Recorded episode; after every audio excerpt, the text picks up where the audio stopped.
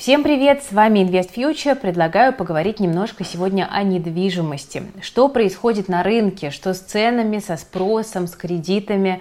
Мы с вами видели, как с 2020 года росли цены на любую недвижимость. Но, конечно, в 2022 картина поменялась. Цены развернулись и объемы продаж упали. А что сейчас, уже осенью, происходит на рынке? И стоит ли совершать какие-то телодвижения? Покупать ли, продавать ли? Мы с командой собрали э, интересную информацию. Давайте на нее посмотрим и попробуем порассуждать.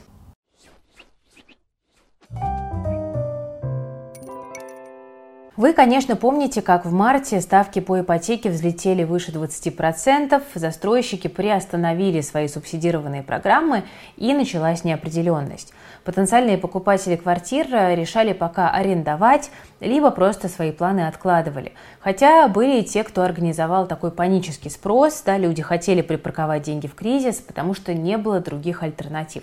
Но эта волна довольно быстро насытилась и сошла на нет. А многие продавцы как раз начали жилье сдавать. Примерно по той же причине. Ипотека дорогая, основной спрос шел через льготные программы с господдержкой, а они распространяются только, как вы, наверное, знаете, на новостройки. И получается, на вторичном рынке мало спроса из-за невыгодной ипотеки и продать квартиру сложно.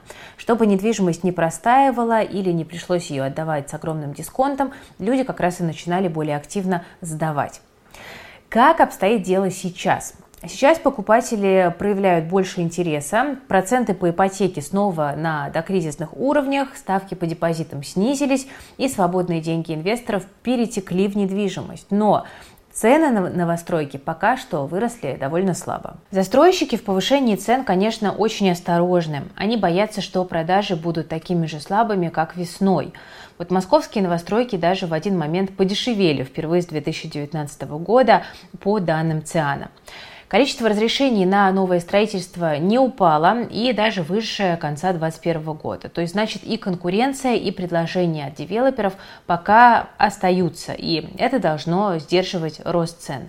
И это теоретически может быть действительно удачным моментом для покупки на долгосрок из расчета на то, что предложение новостроек позже снизится из-за кризисных явлений и квартиры будут дорожать.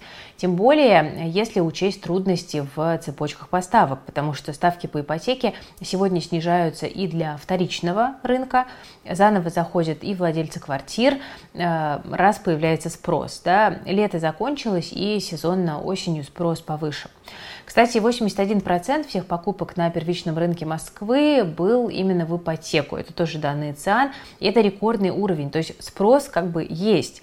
Но, хотя это одновременно и указывает нам на проблемы в экономике. Да, получается, у людей меньше свободных денег для покупки, и они берут ипотеку. Во многом это льготные программы, то есть э, искусственные довольно стимулы, и такие крупные кредиты могут быть, конечно, небезопасными в кризис. Да, мы понимаем, что ситуация в экономике непростая, нет уверенности в рабочем месте, в стабильном доходе, банки одобряют кредиты, значит, э, качество заемщиков еще приемлемое. Но в таком случае растет закредитованность населения, сильнее, в то время как свободных денег не так много, потому что основное количество сделок проходит именно в ипотеку. Осенью снижение ставки по ипотеке и восстановление спроса после лета могут цены наверх подтолкнуть.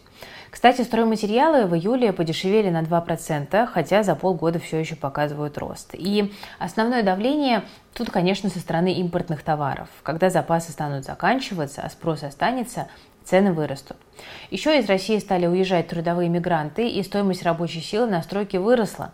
Хотя с восстановлением иностранных платежей э, со странами-соседями ситуация может все-таки наладиться. Да? Трудовые мигранты вернутся, и цены все-таки э, по этому аспекту могут пойти вниз. Но в итоге девелоперы ищут новых поставщиков и пытаются организовать параллельный импорт. При этом покупательская способность населения снижается, безработица может теоретически подрасти, и спрос на всю недвижимость снизится. И подушка безопасности застройщиков тоже начнет иссякать. Продажи марта и апреля были высокими на фоне панического спроса, так что запасы денег, в общем-то, были. В чем в текущей ситуации разница вторички и новостроек? Но ну, новостройки на самом деле деньгами заливают. Во многом благодаря льготной ипотеке, которая только на них распространяется. Вот за июль выдали на 35% больше таких кредитов, чем за июнь. Это данные ЦБ. Помогло снижение ставки по госпрограмме до 7%, и в то же время из-за этого вторичное жилье становится сложнее продавать, да, для покупателей ипотека дороже. В новостройках сейчас готовая квартира может стоить дешевле, чем на начальном этапе строительства. Строительство дорожает, а из-за логистических и экономических сложностей дом могут, в общем-то, и не сдать в срок. И качество стройматериалов тоже немножко под вопросом, потому что оно может оказаться ниже из-за ограничения импорта. Но официальная статистика о росте цен может быть на самом деле довольно обманчивой. Застройщики могут использовать программу субсидированного кредитования под низкий процент и взамен э, повышать цену недвижимости. Так что стоимость самой недвижимости может быть выше, несмотря несмотря на то, что предложение будет по факту даже выгодней из-за условий кредита. Вот такая, возможно, логика. К тому же, девелоперы активно распродают новостройки и, чтобы скомпенсировать слабый спрос, предлагают скидки. Учитывая все еще достаточно дорогую льготную ипотеку и в целом падение покупательной способности людей, но Девелоперам нужно выполнять планы и успеть продать введенные объекты. Особенно крупные скидки получают покупатели, которые готовы оплатить квартиру без кредита. Но это, как мы поняли, меньше 20% сделок. Хотя в июле в среднем квадратный метр в новостройке обходился на 35% больше, чем в 2021 году. Это данные с единого ресурса застройщиков. При том, что покупают в основном малоформатное жилье.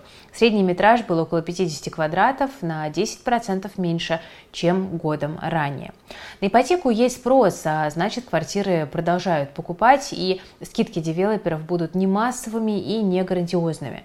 Тем более, что максимальный размер льготного кредита повысили, а ставки приближаются к докризисным может активизироваться отложенный спрос. Ну а издержки самих застройщиков растут, и они станут, соответственно, убирать скидки, как только появится такая возможность. Это, в общем-то, логично. Но как только вы купили новостройку, она уже становится вторичкой, и ее сложнее продать. Это надо иметь в виду. Покупателю не субсидируют ипотеку для вторички. И получается такой закон Мерседеса. Покупая новую квартиру, выйдя с ней на вторичку, мы автоматически, как бы получается в текущей ситуации, деньги теряем. Ну, на новостройки посмотрели, что происходит на вторичном рынке. Спрос на вторичку пока ниже прошлогоднего, но при дешевеющей ипотеке, скорее всего, будет восстанавливаться, а цены пойдут вверх. Вот за июль спрос на вторичное жилье вырос на 12,5%. Это данные от направления вторичной недвижимости Авито. Приходят э, те, кто весной отказались от покупки из-за дорогой ипотеки, и к осени количество сделок э, должно, предполагается, вырасти еще сильнее. И из-за того, что предложение на рынке сильно больше, образуется рынок покупателей, так называемый. То есть можно давить на продавцов и торговаться. Особенно есть, э, если у вас живые деньги, да, вот здесь и сейчас. И продаются именно объекты, где возможен торг, об этом говорят, кстати, многие отраслевые эксперты сегодня. Что сейчас делать людям, которые хотят продать квартиру? Ждать или выходить на сделку сейчас – ну, спрос на вторичку, как я уже сказала, ниже из-за а, доступных льготных программ на новостройки. А предложение больше. Выходят те, кто закупился последние два года на растущем рынке. Так что конкурировать с застройщиками сложно и приходится тоже предлагать скидки.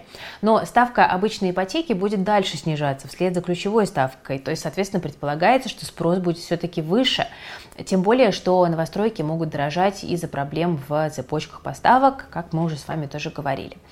И, конечно, важно грамотно выставлять цену, если сейчас собираетесь продавать. На растущем рынке можно было поставить максимальную цену среди аналогичных предложений и ждать, пока как бы вымоются да, все дешевые конкуренты. Их раскупят и доберутся до дорогих, потому что спрос большой. Но на падающем рынке, конечно, все немножко иначе. Спроса может не быть, а дешевых конкурентов со временем станет только больше на падающем рынке покупатель что делает? Он выжидает.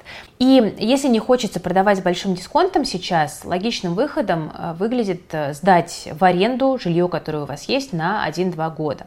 Это позволит вам получать доход от квартиры в тот момент, пока вы будете наблюдать за рынком и за тем, как он дальше себя поведет. Когда срок аренды закончится, вы сможете определиться для себя, продолжать сдавать или все-таки продать квартиру, если рынок восстановится. Ну, собственно, а что делать покупателям и как рассуждать им. Если вы хотите купить квартиру, то верная дорога к новостройкам, если собираетесь брать кредит, особенно если есть вариант взять, например, семейную ипотеку. Хотя, если в кармане лежит полная сумма наличкой, то тут можно идти на вторичку и даже пробовать выбить крупную скидку. Возможно, дадут, если продавцу, соответственно, срочно нужны деньги. Но не нужно забывать о рисках остаться без денег и квартиры, потому что в новостройках девелопер может обанкротиться и недвижимость превратиться в долгострой, а эскроу счета за застрахованы только на 10 миллионов рублей, да, а на вторичке есть другой риск. Всегда можно попасть на каких-то серых риэлторов и разнообразных мошенников. И чтобы оценить недвижимость и динамику цен на похожие объекты, нельзя просто смотреть цены в объявлениях. Нужно узнавать реальные размеры сделок уже после переговоров и всех торгов. Это можно сделать, кстати, например, вот в базе данных Winner с платной подпиской или в статистике Сбериндекса или Домклик. Для первички преимущество это, конечно, программа ипотеки, еще раз подчеркну, и выбор довольно большой. Сейчас э, чаще всего рекламируют ипотеку вот это вот под 0,1% или даже там 0,01. Это было очень популярно в последние месяцы. Это субсидированная программа от застройщика, то есть компания сама покрывает банку часть кредита. И это не щедрость. Раз девелопер сам отдает часть ипотеки банку, цена самой недвижимости становится выше. Но застройщики пошли на это для чего? Чтобы стимулировать мертвый спрос. При этом пониженная ставка может действовать только первые 1-2 года, и в основном они работают в проектах, на которые спрос низкий. Так что в цене она, скорее всего, будет расти не так сильно, если мы говорим именно про инвестиции. Из плюсов ежемесячный платеж ниже даже программ господдержки. Заем под там, 0,1% позволит оплатить на 10% меньше, чем при ипотеке под 2%, и на 34% меньше, чем под 5%. Это данные ЦИАНа. Это выгодно, если вы не собираетесь досрочно кредит погашать. Еще из-за этого переплата по кредиту получается минимальной, но все уходит в сам ценник квартиры. А еще правительство снизило ставку по ипотеке с господдержкой, как я сказала, с 9 до 7 процентов. Программу сельской ипотеки сделали бессрочной, там ставка 3%, и остаются еще семейная ипотека под 6% для семей с маленькими детьми, э, дальневосточная ипотека под 2% для отдаленных регионов, в том числе на вторичное жилье, и также госпрограмма для бюджетников в некоторых регионах. Это все работает. Что с рынком аренды происходит? Может быть, стоит заниматься не покупкой-продажей, а пока выгоднее снимать, сдавать? Ну вот в июле спрос на долгосрочную аренду квартир в Москве вырос на 13%. Это данные Авито недвижимость. Так что за июль в среднем долгосрочная аренда однушки в Москве стала дороже на 13%. Вот это посчитали в ЦИАНе. И если спрос на покупку вторички будет расти, многие из тех, кто отложили планы и начали сдавать, вернуться в итоге на рынок. То есть, значит, э, предложение в аренде снизится и цены пойдут вверх. Тем более, что некоторые покупатели, э, некоторые покупали да, квартиры в новостройках, чтобы сдавать и таким образом ипотеку выплачивать. Но сегодня на рынке арендаторов меньше. Из-за ухода компаний и увольнений приезжие вынуждены возвращаться в родные регионы, прекращая аренду. И некоторые владельцы квартир вынуждены отказываться от них, потому что не могут э, покрывать проценты по ипотеке. Вот такая сейчас логика действует. Сейчас рынок недвижимости стимулирует ипотекой, да, поэтому ставки довольно низкие. И э, такие условия прекратятся когда? Когда ситуация в экономике и на рынке недвижимости нормализуется. Льготная или просто дешевая ипотека может быть выгоднее аренды, тем более, что в итоге вы получаете все-таки собственное жилье. Но тут, конечно, важный момент, нужна уверенность э, ваша в стабильном доходе на время ипотеки, чтобы жилье просто не потерять. Поэтому сегодня, конечно, в каком-то смысле, возможно, удобнее арендовать и в любой момент иметь возможность съехать без особых потерь, если вдруг, допустим, вы потеряете работу. Да? Ну вот еще немножко про аренду. Сдавая квартиру в аренду, хочется извлечь, конечно, максимальную выгоду и поставить ценник повыше. Но надо понимать, что в текущих условиях при таком подходе вы можете просто не найти арендаторов. Поэтому важно свое имущество оценить и понять, за сколько его реально вот на текущем рынке сдать. Самые ликвидные квартиры – это однушки и студии. И важно смотреть не только на саму квартиру, важен там год постройки дома, ремонт, этаж, вид из окна и так далее. Но также мы смотрим на район, где стоит дом, смотрим далеко ли метро, остановки, там другая важная инфраструктура, вроде детских садов и больниц. Это тоже супер важно для человека, который снимает. Проще всего посмотреть похожие на вашу квартиры, найти предложения рядом с вами и на них ориентироваться. Можно, кстати, посмотреть историю цены. Возможно, владелец квартиры не может найти арендатора и уже давно сидит с таким ценником и выжидает. Но если брать ипотеку для того, чтобы сдавать квартиру в аренду, э, тут нужно, конечно, заранее считать и оценивать, получится ли поставить такой ценник, чтобы арендатор все-таки нашелся и выплаты покрывали ваш кредит. Хотя, конечно, тут тоже появляются довольно большие риски и неопределенность. Либо же, кстати, можно воспользоваться калькуляторами, их много. Например, там у Яндекс Аренды есть калькулятор. Э, потом сравнить с конкурентами и оценить, насколько можно вот эту итоговую стоимость в итоге э, подвинуть, чтобы все-таки найти себе клиента. Ну, вот как-то так выглядит текущая ситуация. Надеюсь, что как-то широкими мазками мы с вами накидали основные тренды.